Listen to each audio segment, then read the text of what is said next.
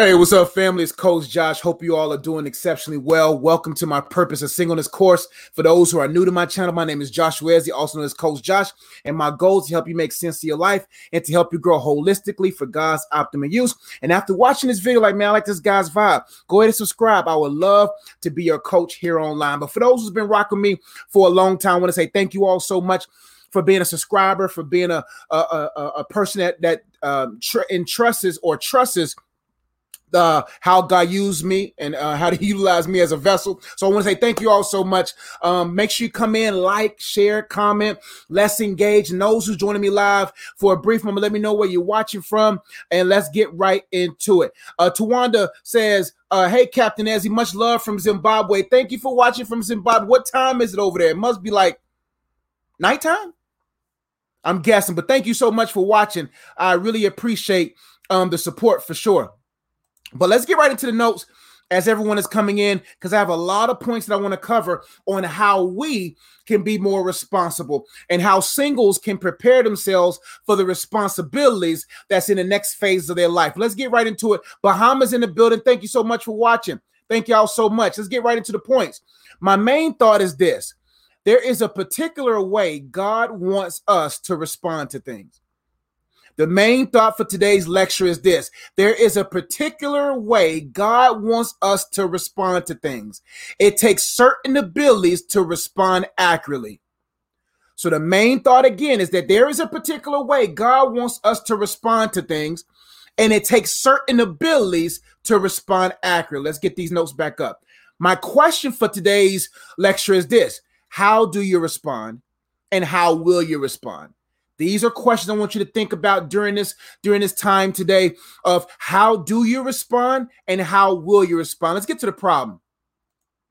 Many singles or individuals currently don't have the ability to respond properly to the demands of what they are reaching for. Many singles or individuals currently don't have the abilities to respond properly to the demands of what they are reaching for. They are not prepared to manage. They want money, material things, management positions, and marriage, but they are not ready to pay the maintenance fees required. Again, the problem is this.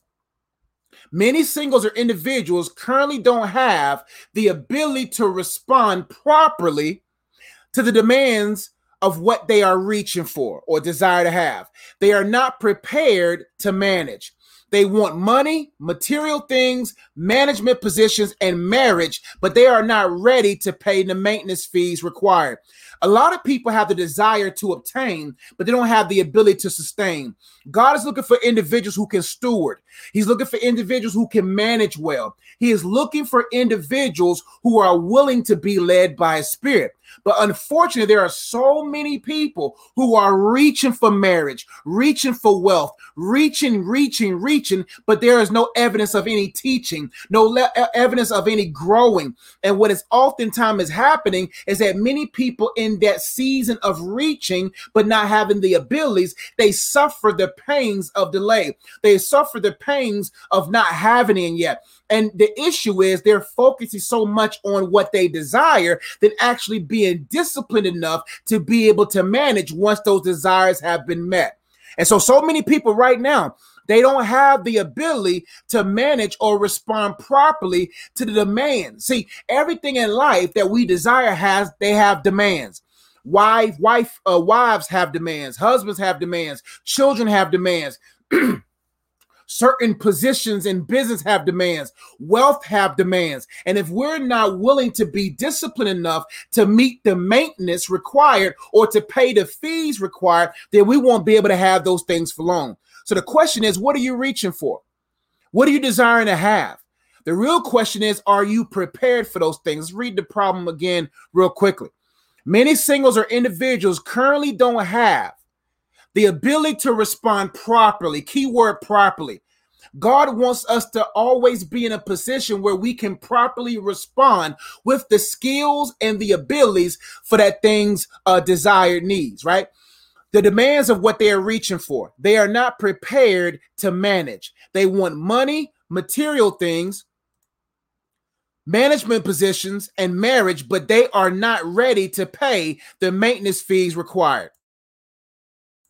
Let's keep going. Now, let's get some definitions real quickly. And I noticed the text is kind of small, so I'll make the screen big. Definitions of responsibility and responsibilities. The definition is this: the quality or state of being responsible. The quality or state of being responsible. A responsible individual is one who's reliable and trustworthy, or reliability and trustworthiness. Yes, Latanya, this will be on replay. This will be saved for later.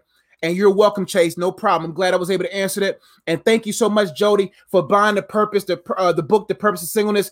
No problem, bro. We appreciate your support as well. But responsibility or responsibilities by definition is the quality or state of being responsible. There's a certain quality of responsibility. It's reliability and trustworthiness, something for which one is responsible and having the ability to respond properly and accurately. That's the part I added there. Now, responsible by definition is this: having an obligation to do something or having control over or care for someone as part of one's job or role. It also means being the primary cause of something and so able to be blamed or credited for, involving important duties, independent decision-making, or control over things. So that definition, those definitions are full. Let's break down the first one, responsibility. The quality of or state of being responsible. A responsible person is a person who says, I am reliable and I am trustworthy. It's also saying that I have the ability to respond properly and accurately. See, many people are reaching without the ability to respond. There are certain demands that comes with marriage. There's certain demands that comes with certain aspects of desired places in life. But the question is not what you want to have, but do I have the ability to have it?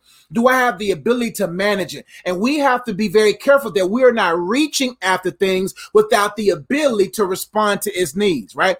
So, but responsible by definition is having an obligation to do something.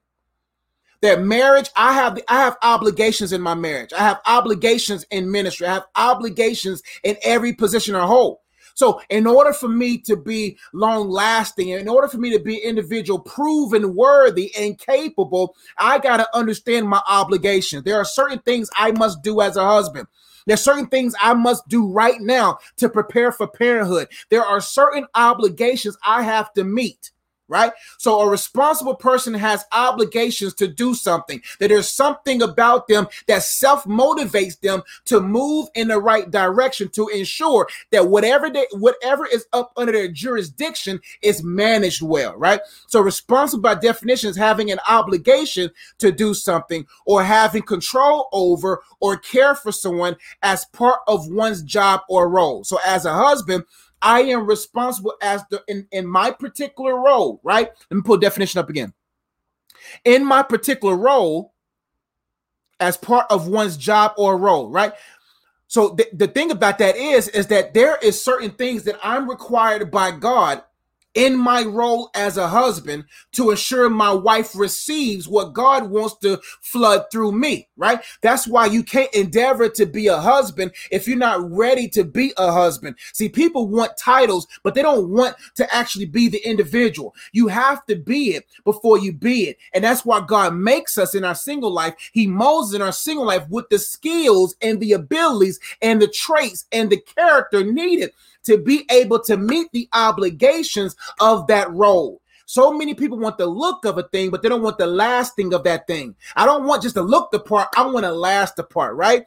So I am obligated in my role, and it's my job, right? Being the primary cause of something and to be, and so be able, let me see this again, and so be able to be blamed or credited for. So responsibility means that the buck stops with me. As a husband, I am the primary cause of the things in my house from my point of view, right? And I have to be very careful on how I move because I will be blamed or credited for. That's why you can't just jump into positions and grab a hold of titles and not knowing that with that position comes great responsibility. With great power comes great responsibility. With great position comes great responsibility. Meaning that I can't just desire a role and be relinquished from the blame. If I am proven to not be able to manage a particular role, I can't get mad with the blame. I can't get mad with the consequences of it. And the joy of responsibility is I will be credited for. All right. Since I am in this position, since I fulfill this role, I have to make sure I make particular decisions and choose wisely, because when it comes down to whatever it is that I'm responsible for, I will either be blamed or credited for. But nobody wants to take the blame. Not too many people want to look in the mirror and say, I am the reason. Responsible people says, hey, I'm the reason for why this thing is in my life. I am the reason for why I'm single. I am the reason why my marriage is like this. I am the reason why my children came out like this. I'm the reason. There's a lot that comes with these positions than we are really taking attention to. There's a lot that comes with being a husband, a lot that comes with being a wife, a lot that comes with being a preacher, a leader, a businessman, a business. There's a lot that comes with it. You're responsible. And until we get to the place where we realize our responsibility in certain positions in life and how we navigate, we will never progress to where we desire to be. We got to stop blaming. We got to stop complaining. And we got to start beginning to take an inventory of the reason why we're not selling the way we want to sell. So again, the definition of responsible is having an obligation to do something or having control over someone or care for someone as part of one's job or role, being the primary cause of something and so able to be blamed or credited for, involving important duties, independent decision making or control over others. That's very important for us to process. Angela said, this is great. How do you prioritize our responsibilities? We'll get there. We got a lot of points we're going to cover. I'll make sure I answer that question. Please stay with me and we'll get to that question for sure. That's a very good question. Now, ability by definition or abilities. Ability by definition is possession of the means or skill to do something. Talent, skill, or proficiency in a particular area. That's very important. Ability by definition is the possession that I already possess. I already possess the means or skills to do something. So right now, as a husband, you're so welcome. As a husband, and I always tell people, wholeness doesn't mean perfection.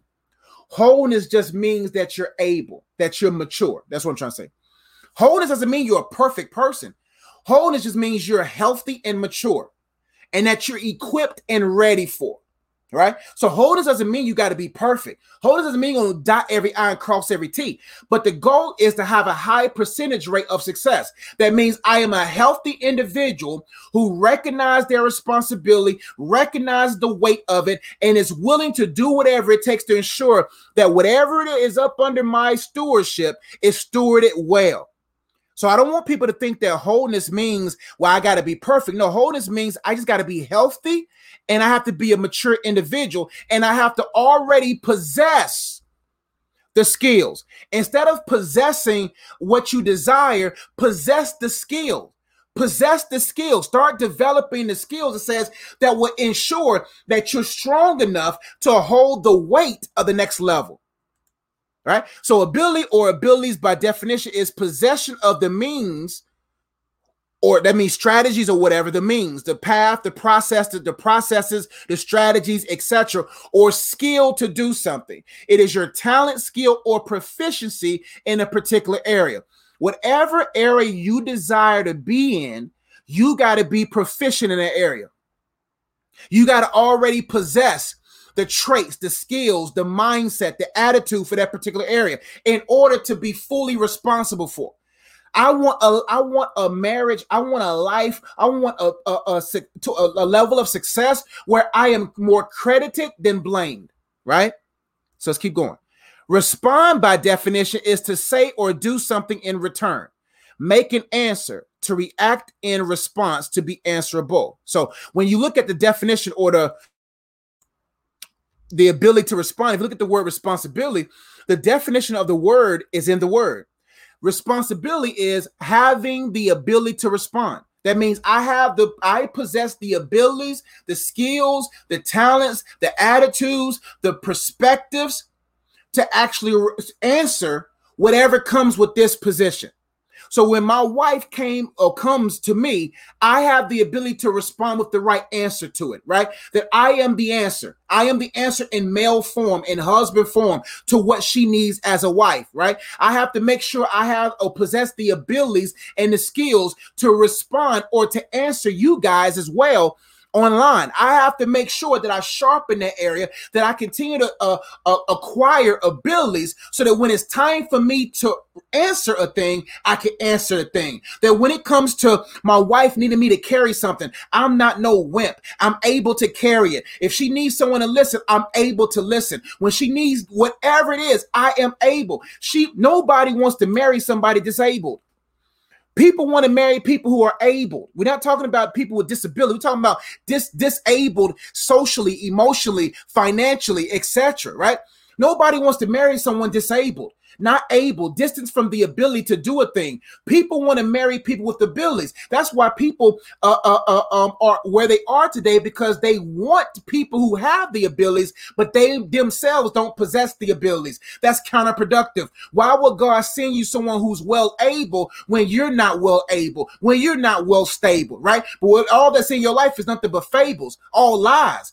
All right. So the issue is we got to make sure that we assess our lives, say, do I have the ability to respond to the needs of a woman? Do I have the ability to respond to the needs of a man? Write down a sheet of paper, everything you want in a man right now. Write down a sheet of paper, everything you want in a woman. Write down a sheet of paper, everything you want for your children. Write down a sheet of paper, everything you want in business, in ministry or whatever. And then ask yourselves, am I able to respond to the needs of each of those things? Women come with needs.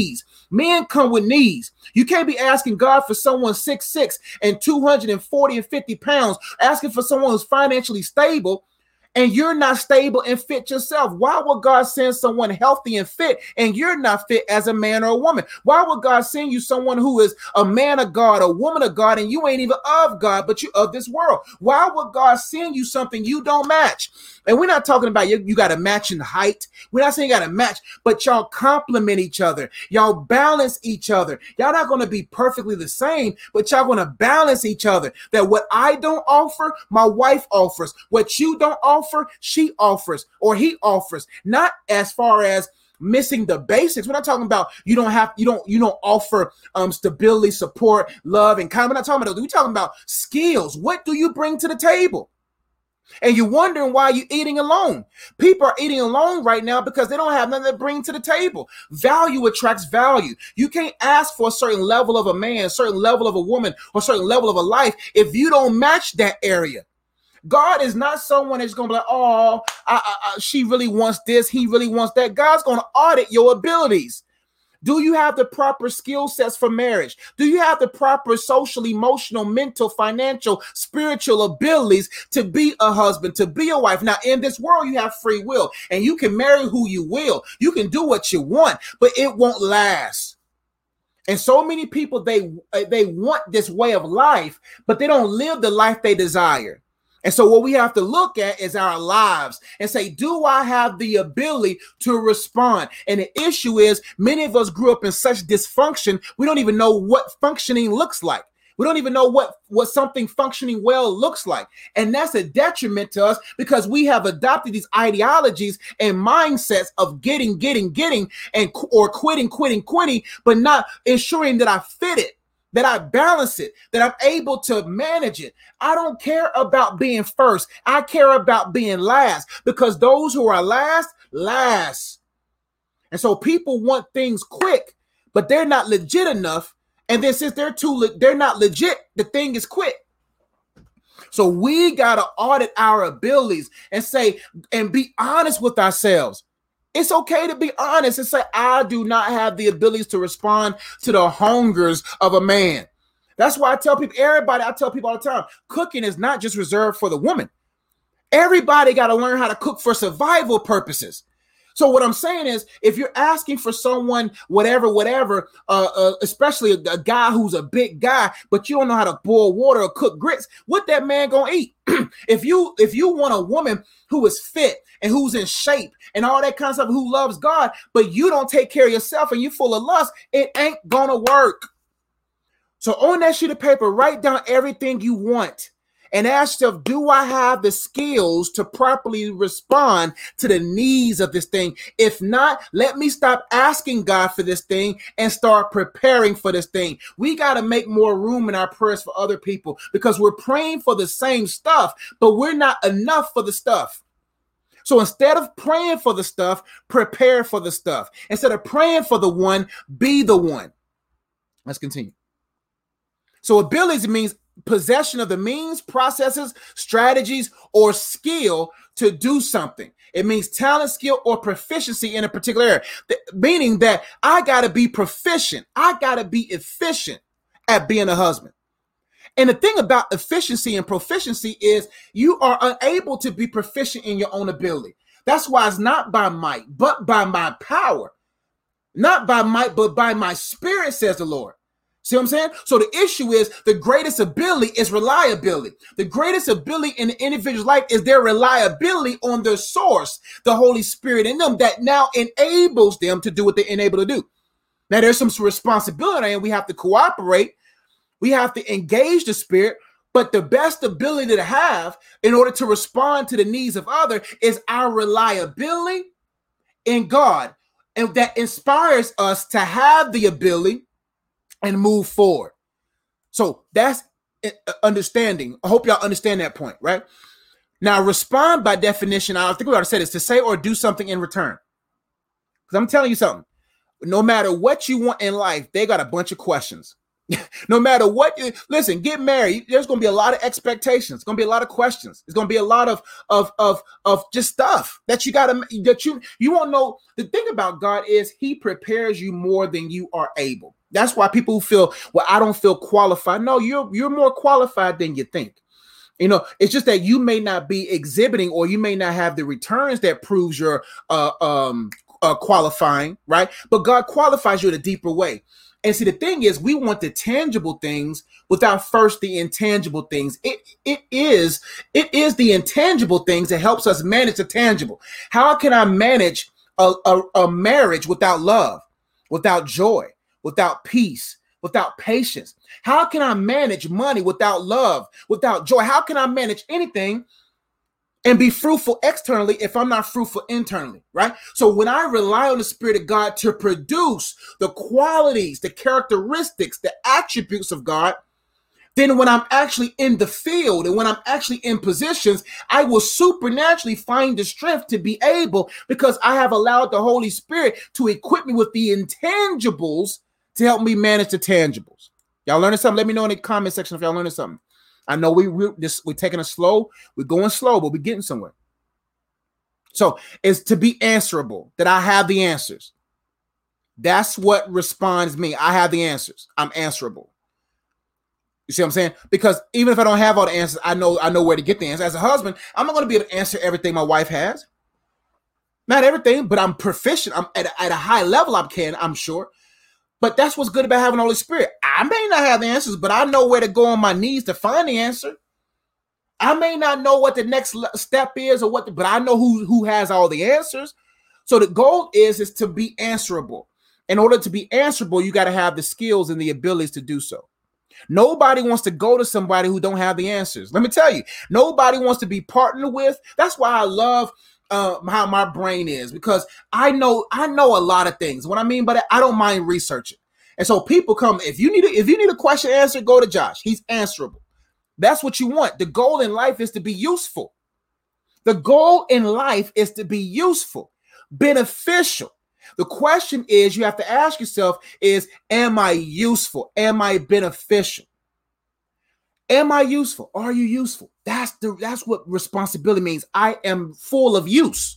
in this particular area. Right now, as a husband, I'm full of use as a husband. My goal is to be full of use as a man, as a mentor, as a coach. I want to be full of use. That when you're useful, you don't ever have to worry about things not being full in your life. When you're useful, everything you need is full. Everything you have is full because you're useful. I never have to worry about not having money. I don't ever have to worry about not having a job. I don't ever have to worry about divorce. I'm very useful. And when you're very useful, you will never run out of anything that you desire in life. Let's keep going because I'm going pretty long on some simple points, but maybe we'll do a part two depending on how far we go. Now, responsibility and singleness. I have some points real quickly. There are different types of responses. I want you to understand this. There are different types of responses. There's the official response, there's the initial response, and then there's the final response. Different types of responses, how you respond in certain situations. The official response is the accurate response. That's how God wants us to respond, the official response. So no matter what you're facing right now, there is an official way to respond. There is a proper way of responding. And the goal for us is to operate at that level. In order for us to have official responses and how we respond to a thing, we have to go to God's word and find out how does God wants us to respond. How does God want us to respond to anger? How does God want us to respond to thoughts? How does God want us to respond to our emotions? How does God want us to respond to offense? How does God want us to respond to the temptations of unforgiveness? How does God want us to respond to temptation? How does God want us to respond to communication? How does God want us to respond to women? How does God want us to respond to men? How does God want us to respond to children? How does God want us to respond? The more we in God's word, we'll know or we'll be familiar with the official response. So that when something comes in our way, we respond correctly. In my marriage, I got to make sure I'm full of God's word so I can properly respond to my wife, how I'm supposed to respond. Now, remember, I said no one's going to respond perfectly 100% of the time. So we're not trying to give you these false expectations of I got to respond perfectly every time. We rest in Jesus we rest in the fact that Jesus responded officially to everything perfectly. So now we trust the Spirit of God to help us to respond better, right? So that when we are faced with certain things, we can respond properly and effectively, right? So there's the official response. The second one is the initial response. That's just us. Our initial response is usually from emotion. Initial response is from what we know.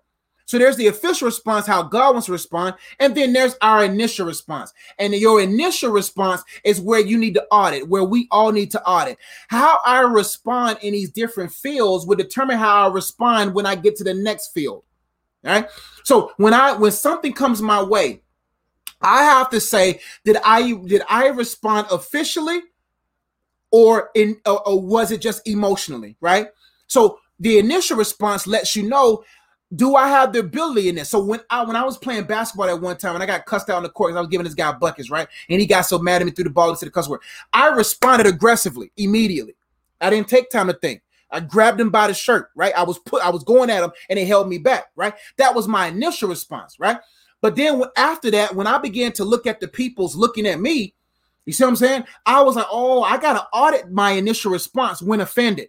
I aggressively start attacking that area of how I respond when offended. Because what I don't want to happen is for my name to be dirtied because of a lack of self-control, right? So yes, there may be reasons why you respond, but you take the intel from your initial response and you audit it to make sure it doesn't become a part of your character. So anytime my initial response is not like the official response, I take that the way I responded seriously and I audit it and I process it and I ask the Holy Spirit to show me where in my life are there loopholes or areas that is affecting the way I respond. That's the initial response. The last response is the final response. That's where grace is. That's what I love about this. Even if I don't respond initially the correct way, I can always finish correctly. I have a final response. So if I offend my wife through my initial response because it wasn't the official response, I have the opportunity to go back before the sun goes down and to make amends. I have the opportunity to make sure that my final response matches my official response. So God has a particular way for us to respond to everything. He has a particular way for us to respond in marriage, a particular way to respond in parenting, a particular way to respond in ministry, to respond in business, to respond on the job, to respond to the opposite sex. He has an official way for us to respond. If our initial response doesn't match the official response, then we can take that intel up under grace and mercy and make the adjustments and assess it and acknowledge our need for God in these areas so that when it's time for us to respond again, it will match to its closeness to the official response. But if I did make a bad decision in my initial response, I have grace. I have the ability to say, okay, let me go back, because there's grace in the going back. There's grace in making amends. There's grace there. People hold on to things or they run away from things based upon how they responded, and they never go back to make sure that it's good. And that's what we got to learn how to do, to make sure our final response matches our official response, and to make sure that we practice the different things daily to ensure that our daily interactions with individuals, when we initially interact in marriage, initially interact with our kids, or initially react with whatever, it matches the official response as much as possible. So I hope that helped. Take a little juice break. I call this juice No Flames. This juice helps with inflammation. All those who've been following my Instagram, I have different sayings for my juices. No Flames. That means no hell. I ain't going to hell. No flame. That's my No Flames juice. I don't got to worry about going to hell. No flames. So I don't want the inflammation. I don't want no flames. So that's what it is. I got to sip on my juice. Let's keep going. All right. All right. So different types of response. There's the initial official response, the initial response, and the final. How can I tell y'all about my juice and don't tell you what's in it? How's that? So in this juice, I have pineapples. I didn't know pineapples help with inflammation, but I have pineapples. I got pineapples in here, turmeric, cayenne pepper, celery, and carrots.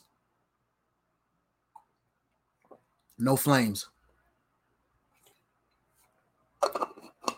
So, and I drank this juice last night too. And man, I had no pains in my joints. I'm telling you, my brain was clear. People don't know there's inflammation in your brain. That's why we have brain fog sometimes. And so I've been juicing for a while off and on, but now it's summertime. I'm about to just cleanse my body. But hey, check that juice out. I'm gonna say it again. It's carrots, pineapples, turmeric, cayenne pepper, lemon juice in there too, and celery. It's good for you, man. Good stuff. All right, let's keep going. All right, so God is not looking for perfection. Excuse me for the typo. God is not looking for perfection. Let me make sure. God is not looking for perfection, but for proficiency or a high percentage. God's not looking for perfection. He already sent perfection. God is not looking for perfection. He is looking for proficiency. And I forgot to put the definition of proficiency. Let me make sure. Proficiency definition. Make sure I give y'all this definition because it's powerful. Oh, okay. Proficiency by definition is a high degree of competence or skill and expertise, or an expert. A high degree of competence. That I am fully knowledgeable of this area. I am consciously and continuously educating myself in this area so that I can be proficient in this area. The issue is we're not willing to put the work into a level of proficiency so that we can be so effective and efficient as husbands and wives, et cetera, whatever position.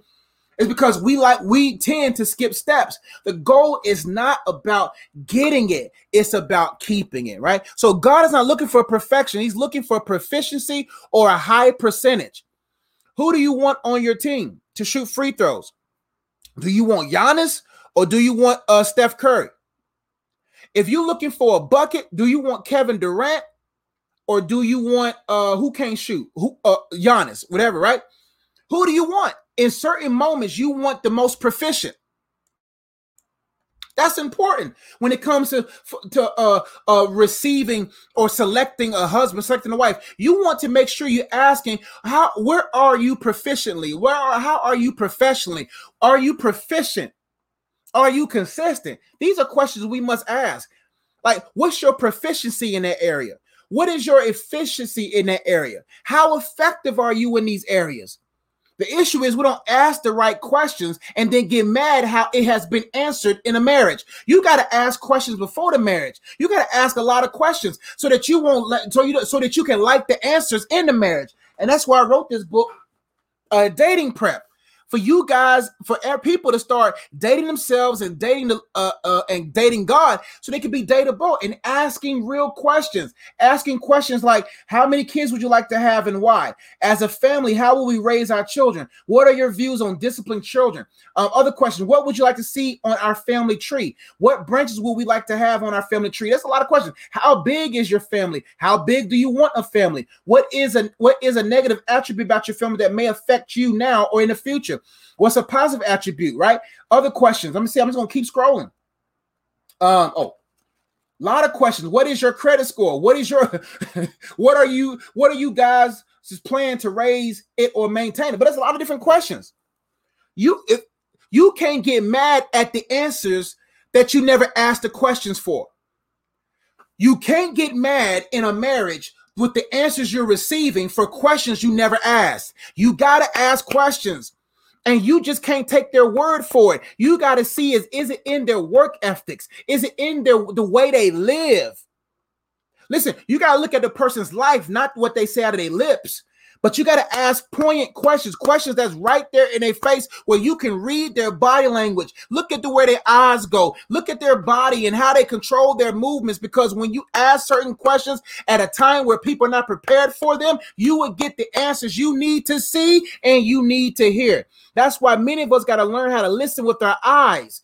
You can't just be so infatuated and so impatient that you take people's BS through your ears. You got to learn through your eyes, listen through your eyes so that you can see the lies if there are some.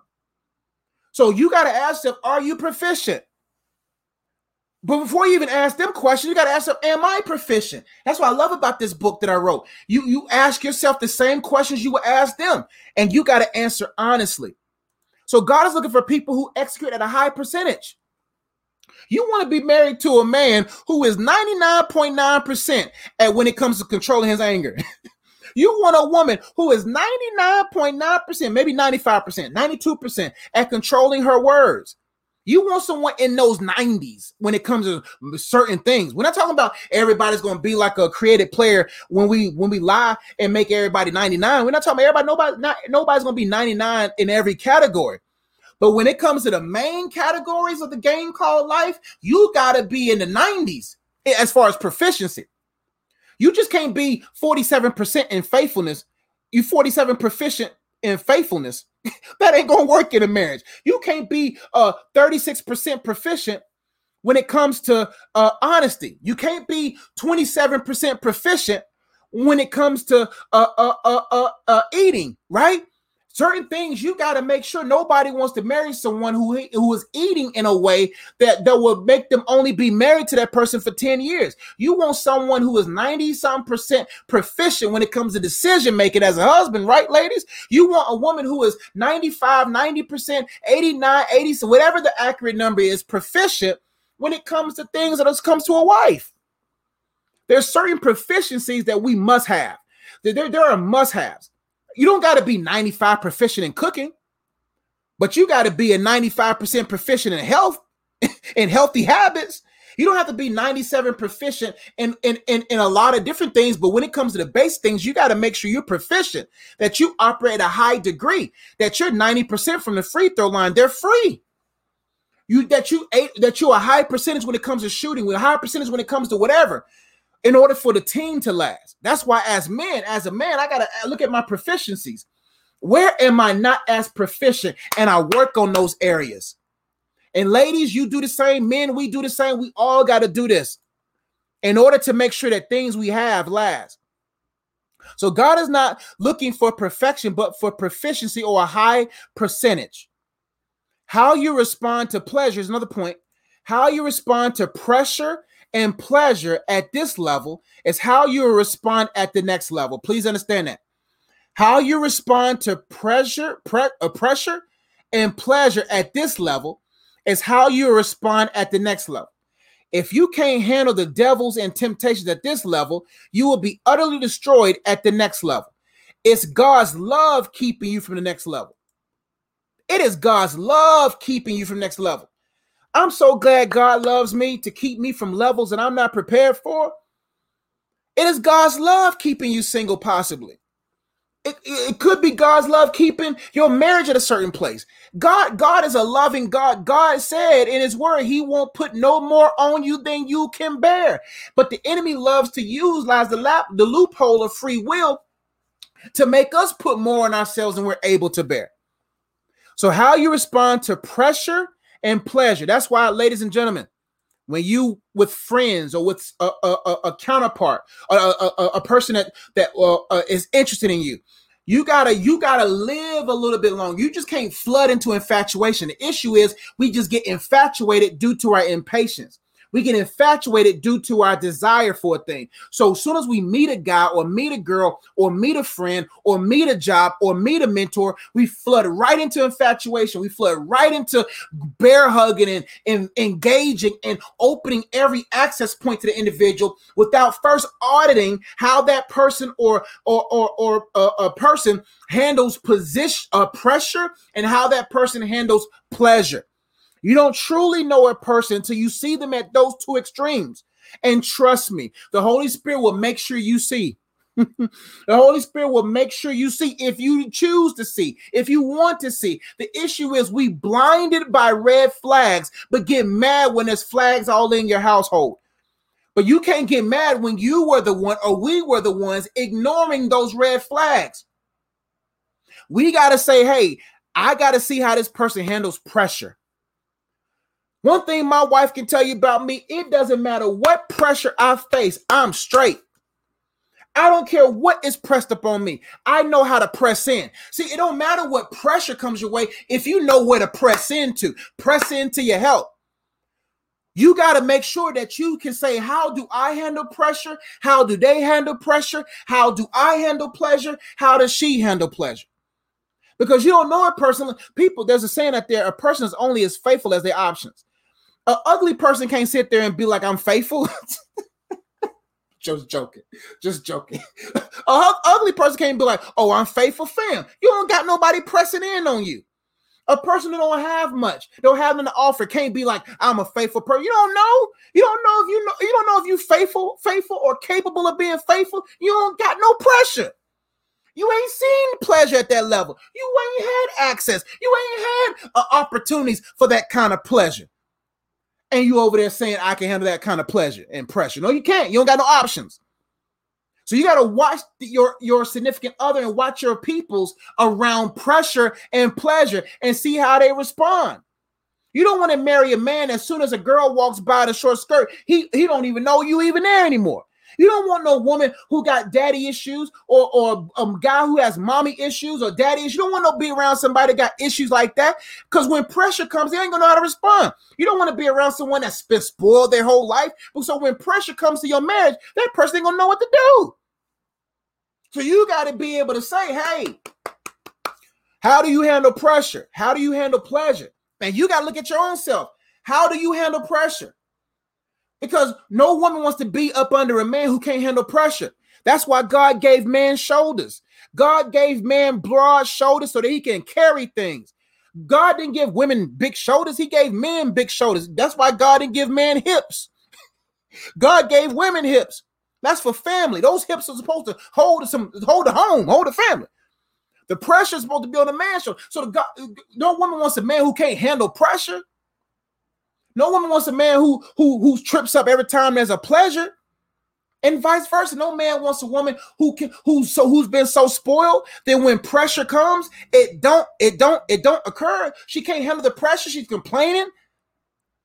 Nor do you want a woman who can't handle pleasure. You done built this empire, and y'all built it together. And when money start coming in, she starts spending money on crazy stuff. Whew, this is a good lesson. How you respond to pressure and pleasure at this level is how you respond at the next level. If you can't handle the devils and temptation at this level, you will be utterly destroyed at the next level. It's God's love keeping you and us from the next level. Next point. Not everyone, hear me, not everyone or everything deserves a response or reaction from you. Please understand that. Not everyone or everything deserves a response from you. Let me tell you that. A person who has resolve in themselves, a person who's at rest and not restless, knows who and what to respond and not to respond to. When you know who you are, the imputed righteousness of Jesus has been placed on you, you're resolved in who you are, you're content with how God made you and how God has wired you, then when people are running to you and is asking for you to respond, you may have the ability to respond.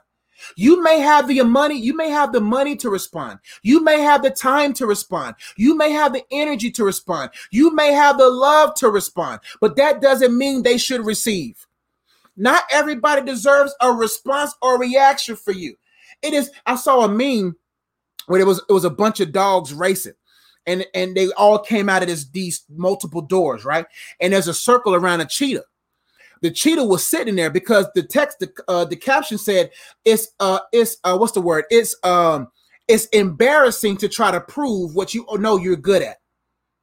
So what he was saying was the dogs were racing, but when you're the fastest animal on the planet, it's embarrassing, not embarrassing, but it's beneath you to respond to that. I have the ability to beat these dogs, but why should I even respond to prove to people who ain't even in the race? The issue is we are responding to everybody's need of us to try to prove that we're someone. You don't got to prove nothing to nobody, fam. They're not the one judging you. They're not the one that loves you abundantly like God does. So not everyone deserves a reaction or a response from you. Hold your peace. Hold the pieces of your life that are valuable. Hold your love, hold your time, hold your energy, and let the Holy Spirit lead you, because when you get to a place where you do have the ability to respond to a man, that doesn't mean that man is able to or mature enough to receive your response. You got to make sure you're latched up with people who are equal in their reception or their receiving of your ability as much as the ability that you're giving is what I'm saying. So just because you have the ability right now to be a wife doesn't mean that everyone needs to receive that from you. Just because you have the ability to be a husband, the ability to be wealthy, the ability, and you have it, doesn't mean you give it. So not everybody deserves a reaction or response from you. You got to allow discernment to show you if you're insecure in the area. The reason why we respond to things that don't need a response from us is due to our insecurities or due to our need to try to prove that we're secure. Same thing. So not everybody deserves a response or reaction from you. Like there's a saying that says when a dog barks at the moon, it don't make news. But if the moon talks back or barks back at the dog, it's news everywhere. You got to understand and be cognizant of things that are beneath you. There's certain things that's beneath me. There's just certain things. That doesn't mean that I'm proud or prideful. It just means that doesn't deserve my response. Certain comments, when I see the tone, don't deserve my response. I'm giving too much credit to that individual. You got to learn that, because if not, then people are going to be draining you because you're giving, and you have no oil in your own lamps. So not everyone or everything deserves a response or reaction from you. That's a very valuable lesson you must understand. That just because they're asking to receive doesn't mean you release, okay? Just because they're asking you out. Listen, ladies, it's beneath you to waste your time on a man you know ain't the one. Fellas, it's a waste of time to respond to the needs of a woman that ain't your wife. It is. That's a waste of time. Listen, am I married to any of my exes? No. All that time I wasted, all that money I wasted, all that gas I wasted was a waste. I could have used that gas for something else. I could have used that time for something else. I could have used that money for something else. But the issue is we don't like seasons that are empty, that gives us opportunity to develop and grow. We want seasons that's full. Right now, the students right now graduating, their summer should be used for productivity, but they just want to fill their summer with a relationship. I want to be with someone right now. I got to make sure the summer feel full. No, I got to make sure I fill this season. I don't want this season to be full of unnecessary things. I want to fill it with necessary things. So what I'm saying is that you don't want to waste your time going on a date with someone. Sometimes a free meal ain't worth your time. Sometimes having a pretty girl in your car is not worth your time. Having someone to talk to is not worth your time. There's a lot of things you and I can be getting done right now. Right now, I'm working on 2 books and 2 card games this summer. My goal is to have it done by September, and it's probably going to get done because I know my time is valuable. I'm not sitting here wasting my time doing dumb stuff when my wife wants a particular house. That's what a man thinks about. A man is thinking about the house my wife wants. Right now, as a man, I'm thinking about the house that I want my children to live in. I'm thinking about the land I want. I don't got time to fill my life with unnecessary things. I can't respond to everybody's needs when I know that there's a particular need that needs to be met by the help of God. Let's continue because I got a lot more points. Not everyone or everything deserves a response or reaction from you. Juice break. 10 habits of a responsible person.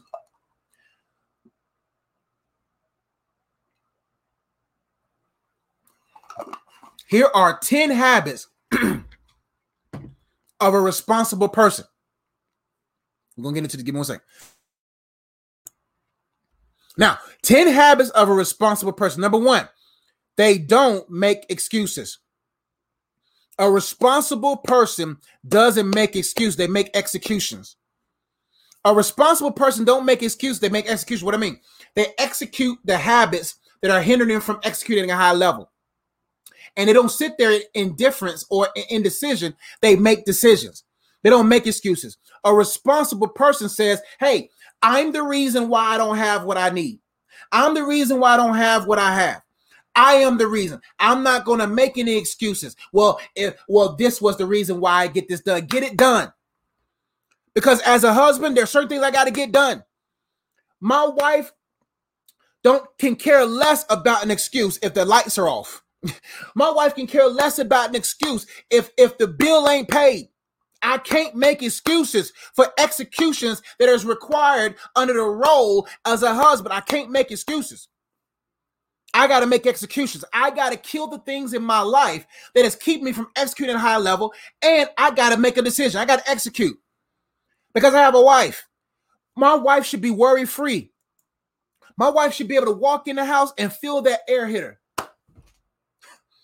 And she went for a walk just now in that heat. It was humid.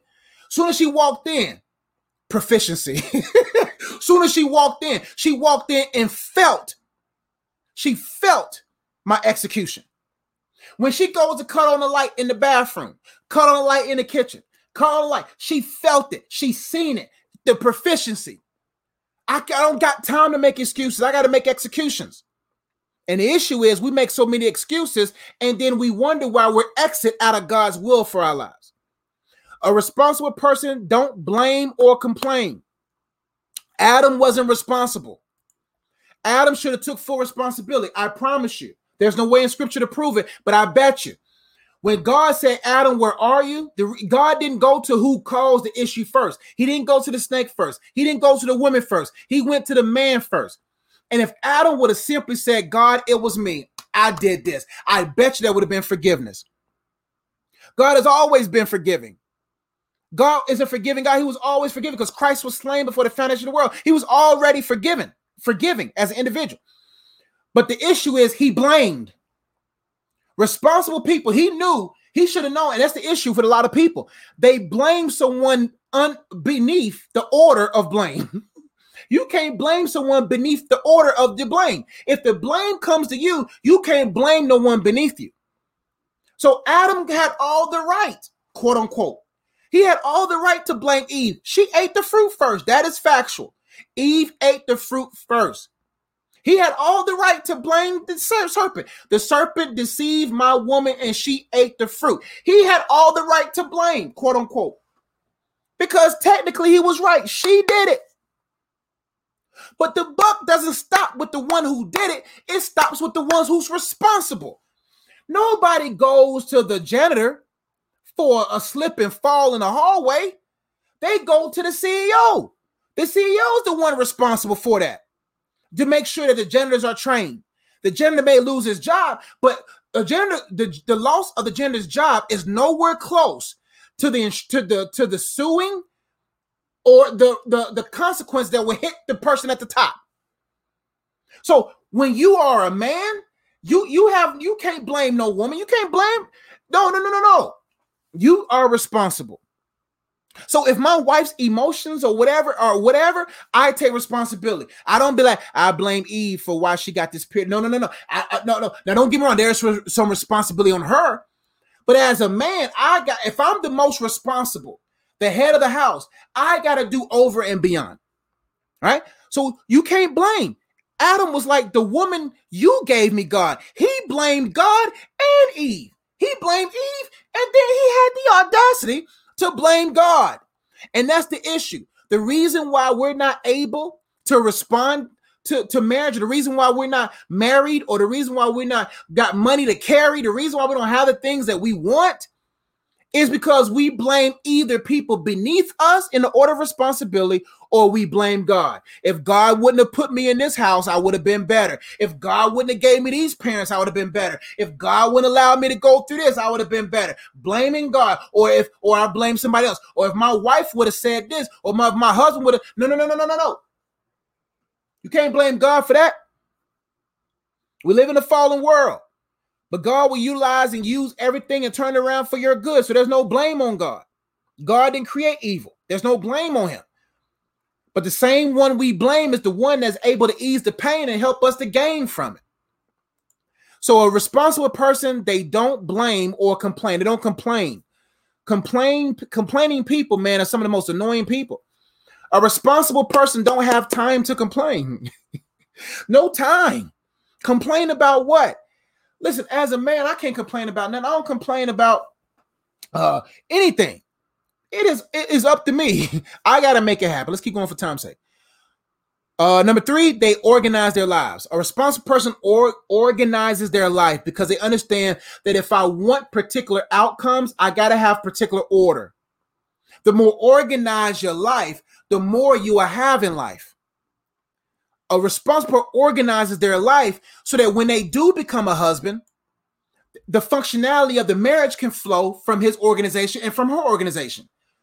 That her life is organized, his life is organized, and there's nothing catching them off surprise. And if it do, their organizational skills, their ability to organize and go through things will help them get through it.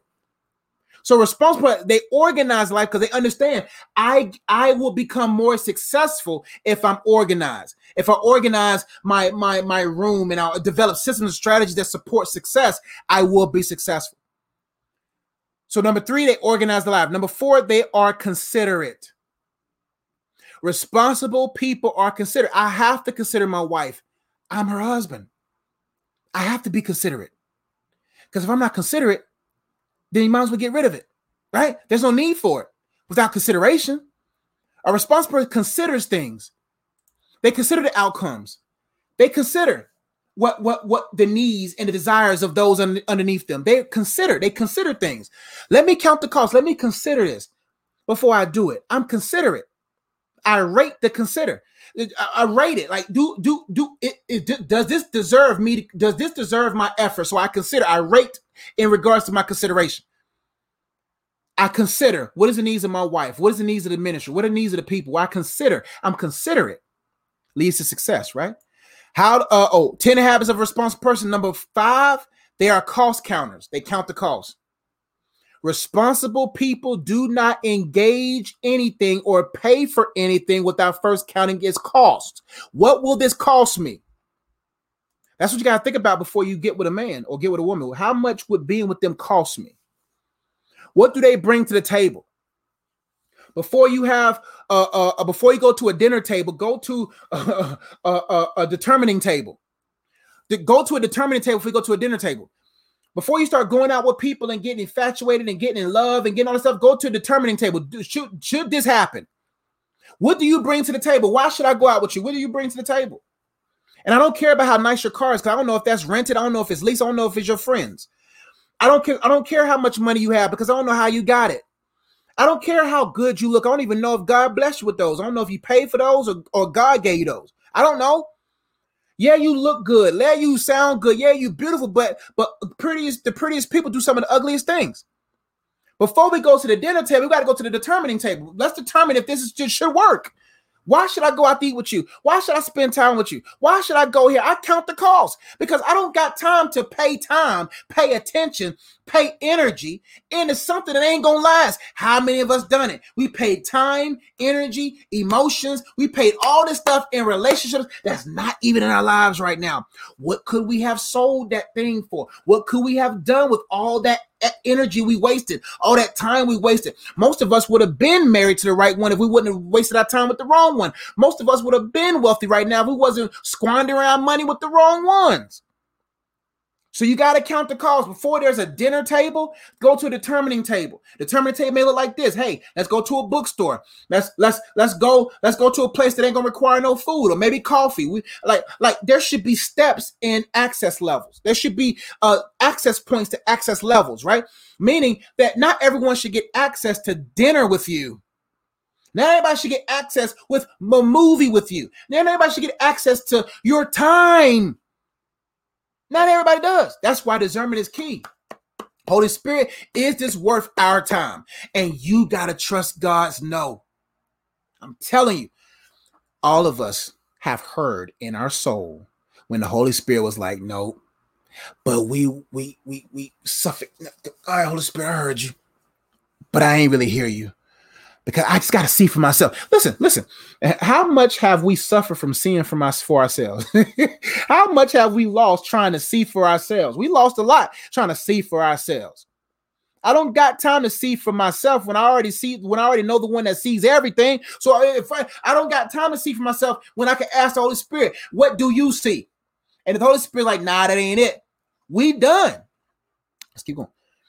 Number 6, they are on time and are time managers. Responsible people understand the value of their time.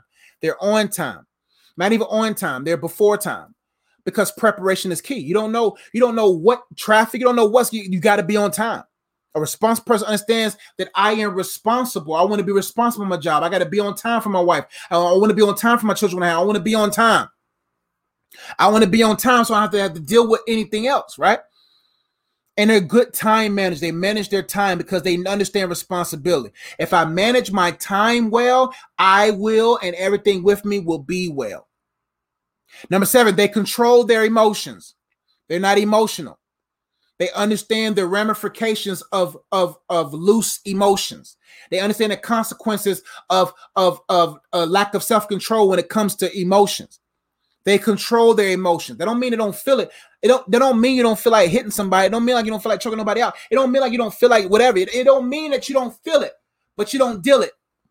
You feel it, but you don't deal it because you know not everything deserves a reaction of time. And you got to understand what's beneath you. The issue in life is we're so focused on what we want in life that we're not cognizant of where we are in life. And things that are beneath us don't deserve our attention. They just don't. So when you look at a person and they're trying to pull a certain kind of, there are certain people that's going to come in your life and try to pull a particular emotion out of you. They want to make you mad. They want you to feel their hate so that you can debate. Right? They want to take you away from your focus because these people are beneath you. People are beneath you for a reason. Ignore them. Let's keep going. They entrust into trustworthiness. That's very important. They entrust into trustworthiness. Jesus, the word of God says, I believe it's in Luke or Mark, where the word of God says that Jesus did not entrust himself to everyone or just anyone because he knew the hearts of everyone. You have to learn a responsible person entrusts into trustworthiness. Like everyone deserves access to your love, but not everybody deserves access to your heart. That's important. Everybody deserves access to my love. Everyone is trustworthy with some for my love. And you engage based upon their trustworthiness. There's certain people that you'll dap up, but you can't give a side hug to. There's certain people, you know what I'm saying, there's different levels. And so you got to understand how much of your time should you entrust in this person? Have they been proven trustworthy for this entrusting? In order for me to enter trust with you, in order for me to enter a trust with you and an engagement with you, a partnership with you, I got to see if you're trustworthy, because I am responsible. I just can't trust my time, my energy with anyone. And I got a whole wife at the house. I know I'm planning on having whole children at the house, and I have a whole ministry. I have a whole name to uphold. I have a whole God to be an ambassador of. I just can't trust my time with any and everybody because they're not trustworthy. And you got to understand, sometimes you got to think for others while thinking for you in order to make sure that you don't sink. Number 9, they admit when they are wrong and make the adjustments. Responsible people say, hey, I was wrong. My initial response wasn't the official response, so I apologize. And I'm not just going to leave it at the apology level. I'm going to take it to the action level. I'm going to prove it to you that I want to make this right. And last but not least, a responsible person is a consistent person. There is safety in consistency. A responsible person must be consistent. My wife, I must be consistent to make sure my wife's at peace. Oh, I know what my husband's going to do. There's peace and predictability is what I'm saying. There's peace and predictability. I predicted my husband's going to do this. I predicted my wife is going to do this. She's predictable. He's predictable. That's consistency. There's peace and predictability. My wife knows that he comes home at this time. She starts losing peace if there hasn't been a phone call and I come home at 10 o'clock. If she knows I normally come home by 4:30, but I don't show up to 10 o'clock and there wasn't no phone call, I put herself in a place where she don't have peace. She's not going to have peace then, because she's going to be like, he usually comes home by this time. And if he don't come home this time, 40, 50 minutes before that time, he usually calls me. Yeah, right. He usually calls me and lets me know if there has been changes. There's peace and predictability. We have to be more predictable when we're endeavoring to be responsible. Let's keep going. Next point. Now, how to increase your ability to respond. How to increase your ability to respond. Give me one second.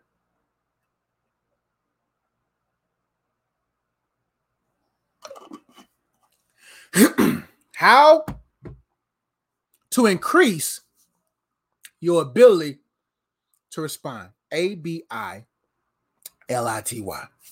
How to increase your ability. A, ask yourself questions. Ask yourself these important questions. What needs your proper response right now? Ask yourself that question. Because so many people, they want a future responsibility, but they're not managing their current responsibility. So how to increase your response time, your level of response, and to make sure that you have the ability to respond accurately, officially, at a high percentage, proficiently. What needs your proper response right now?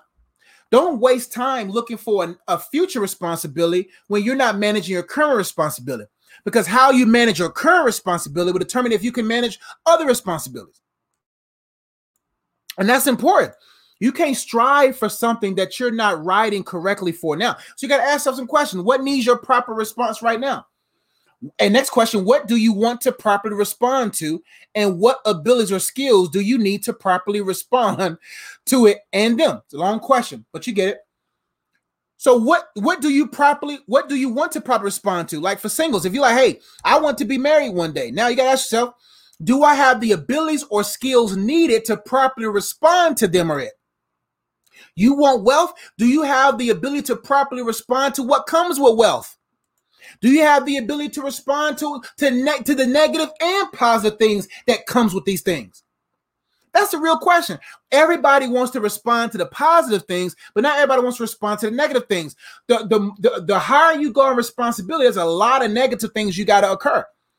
You have to deal with. I mean, when it comes to owning land, there might be someone that runs into your land, or so there's negative things. There's always going to be some negative things that comes with whatever that you desire, and you got to be prepared for that. Do you have the resolve to handle struggle? Do you have the resolve to handle the negative things that comes with responsibility? That's important to process. Let's keep going. What do you want to properly respond to, and what abilities or skills do you need to properly respond to it or them? Third question, what or who doesn't deserve a response from you? Ask yourself this question. Who does not deserve my response? Who should I block on my phone? Who doesn't deserve my response? And develop those abilities. So the next time you see them, you give them nothing but love, limited love. Don't give them elongated love. Give them limited love. Limited love is, hey, and bye. See, people want more of your love, but they're not trustworthy for that level of love that they want. Some people only deserve the love of hi. Some people only deserve the love of hello and a wave. Some people only deserve the love of that walking by peace. You know, that's all they need. That's all they can handle. Some people can't even handle a conversation with you because they're gonna fall in love with you. They're gonna try to tear you down. You gotta know who to respond to and who not to respond to. So the questions you gotta ask yourself initially is, what needs your proper response right now? What do you want to properly respond to, or what abilities or skills do you need to properly respond to it or them? And what or who doesn't deserve a response from you? Questions you gotta ask. Next question, acknowledge God and growth more often and adopt the attributes of God. In order to increase your ability to respond, the best way to respond to things that you want from God is to be like God. In order to properly respond to things of God or sent by God, you got to be of God and like God, right? You got to be godly. There you go. That's right, Angela. Love is a high. That's all. That's the only love they can handle is high. And then an immediate buy. Right? So you got to acknowledge God and growth more often. Basically saying, okay, in order for me to increase my ability, I got to acknowledge God more. Okay, what are your ways? I got to consult his word. What are your ways in this area? You know the positions you hold right now. You know the position that you desire to hold. You know all of that. Now go and do your homework. Go and say, okay, what abilities must I have?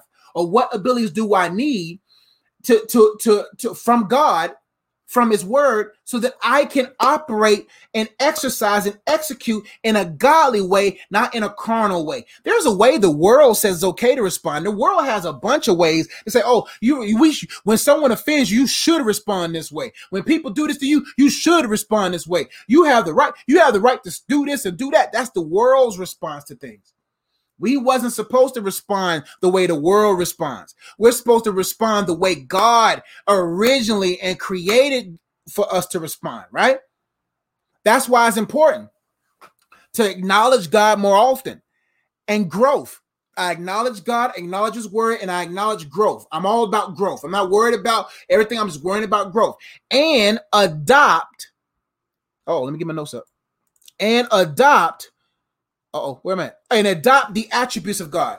The more I acknowledge God, the more I begin to adopt his attributes. Now I see how God moves. I see now I do it like Jesus said, I only do what I see my Father do. I only do what I see my God do. That's it. All right? Let's keep going. B, begin taking responsibility today. Begin taking responsibility. Feel the pains of blame. Feel the pains of blame. If you're the blame, if you're to blame, feel the pain, so that you'll never want to feel that pain again. We push the pain away versus feeling the pain. Listen, if you made a mistake, you got to feel that pain and taste that pain. Taste the bitterness of that pain. Taste the bitterness of that blame and say, you know what? Going forward, I'm going to make sure I never have to feel this way again. Begin taking responsibility now for your thoughts, feelings, words, and actions. Take responsibility now. And know that I will either reap good consequences or bad consequences from my thoughts, from my feelings, from my words, from action. I can't make excuses for the way I think. Thinking is your choice. Thinking is my choice. I can't blame somebody else for the way I think. I can't blame somebody else for the way I feel. Now, don't get me wrong. Someone may have caused that feeling. Someone may have caused that thought, but I can't blame them on how I respond to those thoughts or feelings. I got to take responsibility for my words and understand that my words have weight, that I will be held responsible, the Bible says, for every careless word I speak. I got to hold responsibility for the way I speak to my wife, the way I speak to people.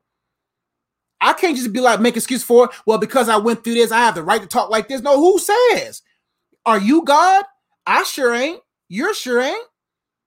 So I can't sit there and be like, I have the right to speak this way, cuss and talk pervertedly. No, you got to be taking responsibility for your words, because you're going to have to stand before God and be held accountable for the careless words that you say.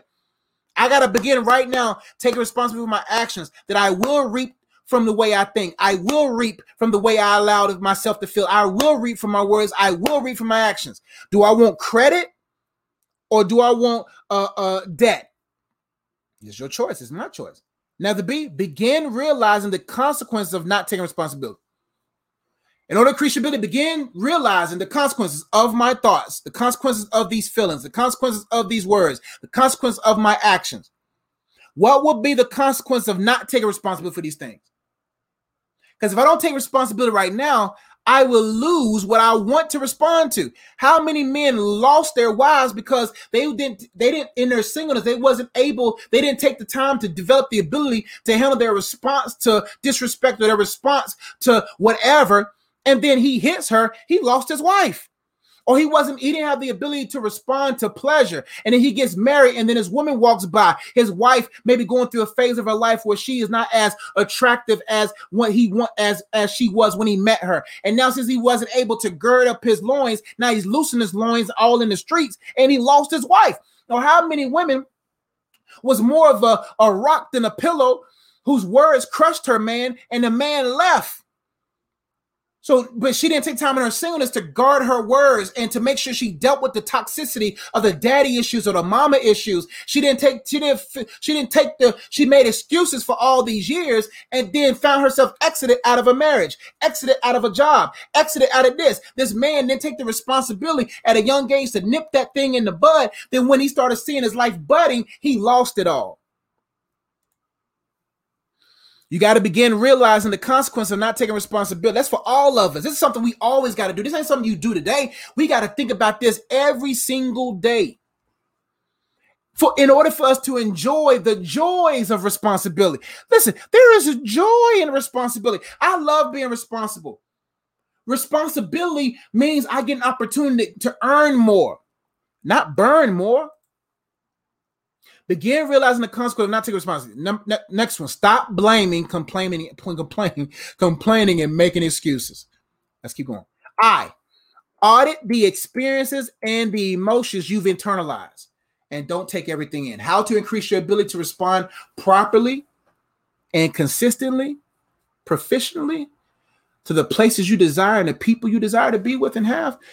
You got to audit the experiences and the emotions you've internalized.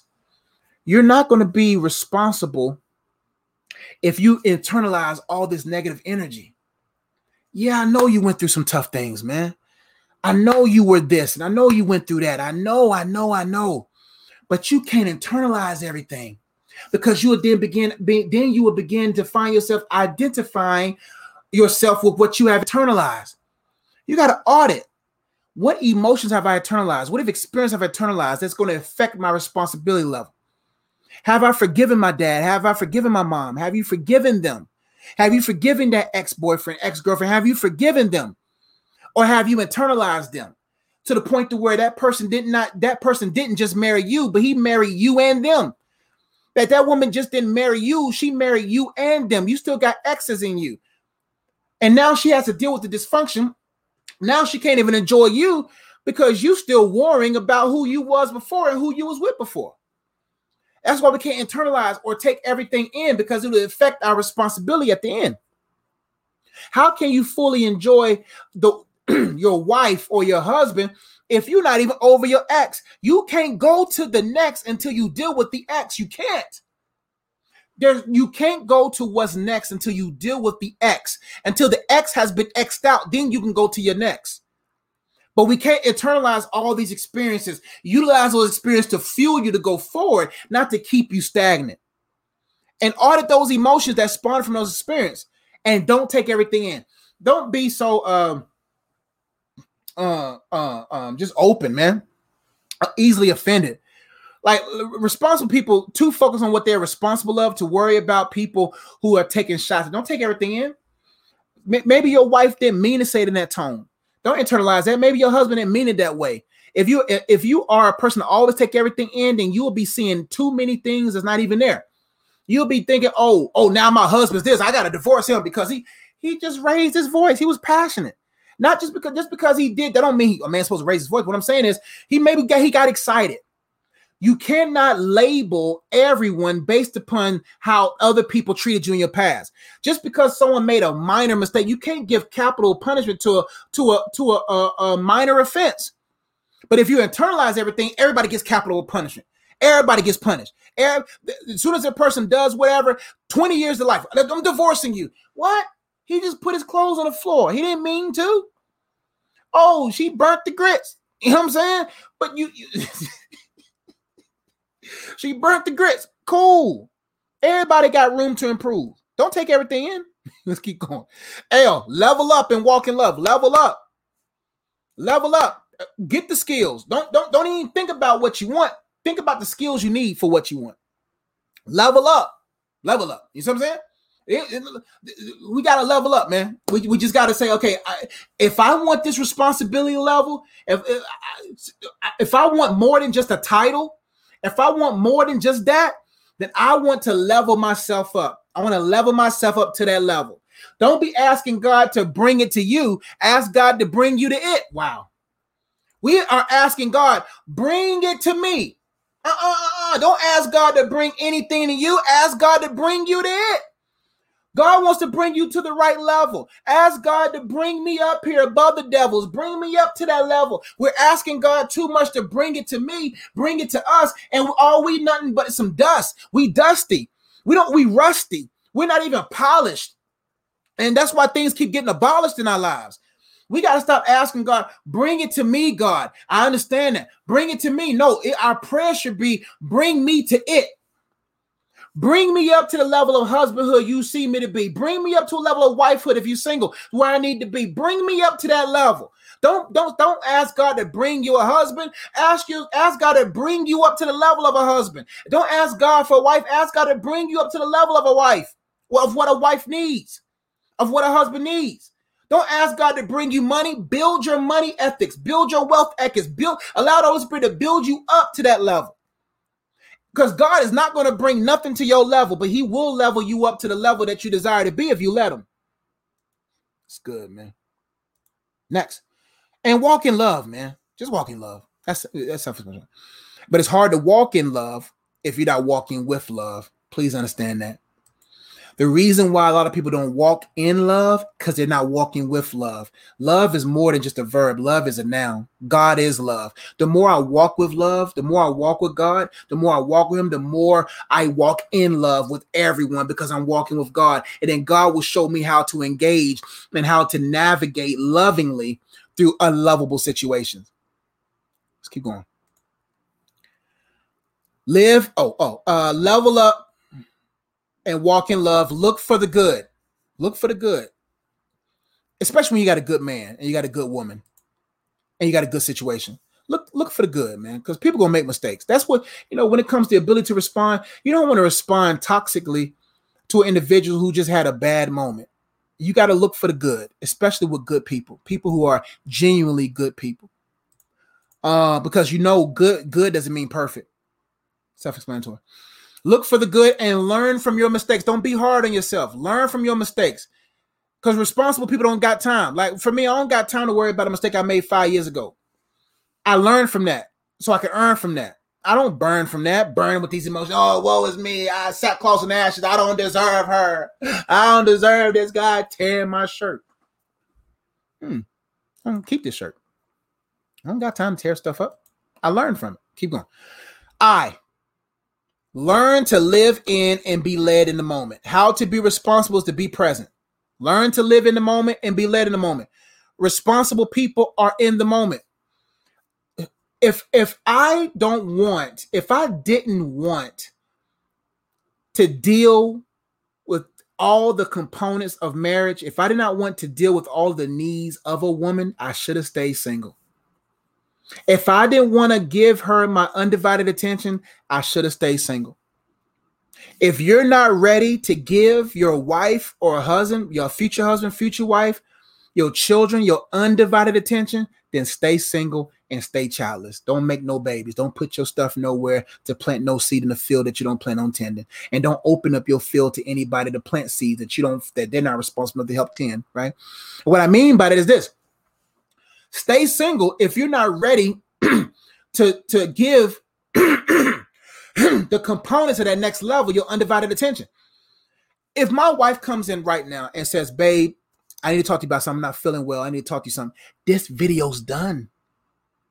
It's done. Hey, love you all. Part 2 next week. And I'm out because I'm married now. If I didn't want to be interrupted, and that's one thing about marriage, you got to be prepared to be interrupted. You got to be prepared to be inconvenienced. If you're not prepared to be inconvenienced, then you're not ready for the next level. Because next level is going to have things that's going to inconvenience you, that's going to require your attention. And whatever has your attention, whatever has your focus flourishes. And whatever doesn't fails and falls apart. See what I'm saying? So I got to learn to be in. Be in. And if not, I should have never got in it. And many people get into the marriage for the 20%, but they're not ready for the 80%. They're in it for the sex. They're in it for the look on Instagram. They're in it for the 20% of it. But when it comes to the 80%, they don't want to be in with that. And that's why you got to be in, because responsible people audit. They do checks and balances. They investigate. They gather intel. They're in it because they're responsible.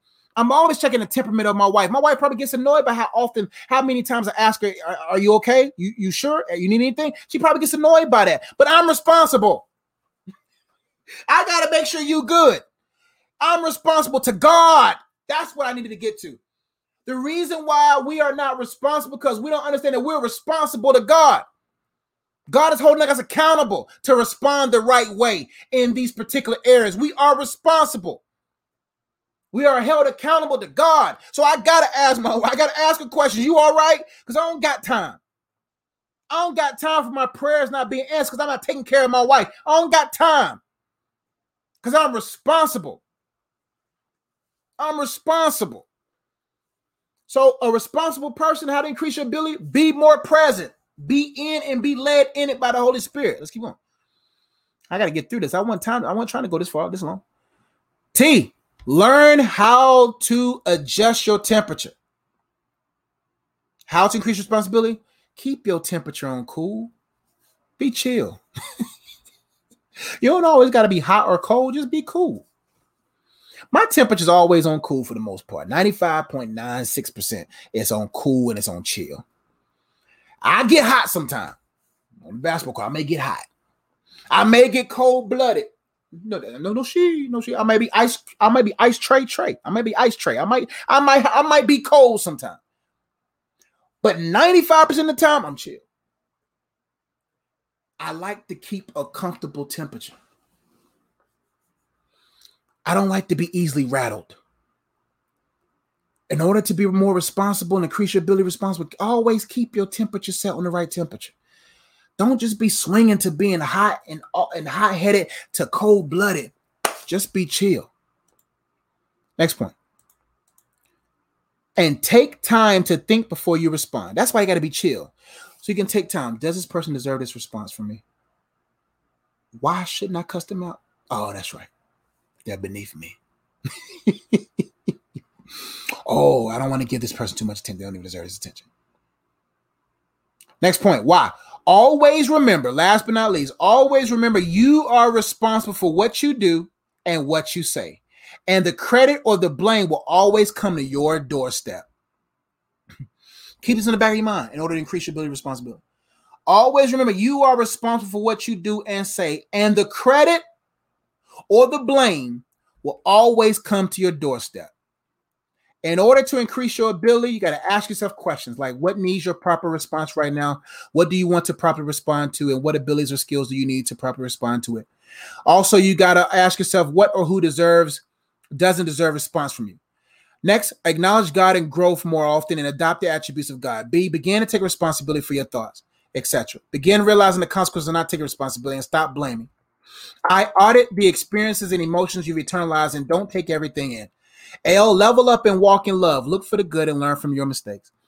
I, and the mistakes of others. I, learn to live in and be led in the moment. T, learn how to adjust your temperature. Keep it chill. Now, sometimes you might get, no, I'm sorry. Take time to think before you respond. And always remember you are responsible for what you do, what you say. And remember that the credit or the blame will always come down to your doorstep. I got to go, y'all. I've been going an hour and 30 minutes. Oh, yes, Angela, let me make sure I did promise you. Let me scroll up to your question.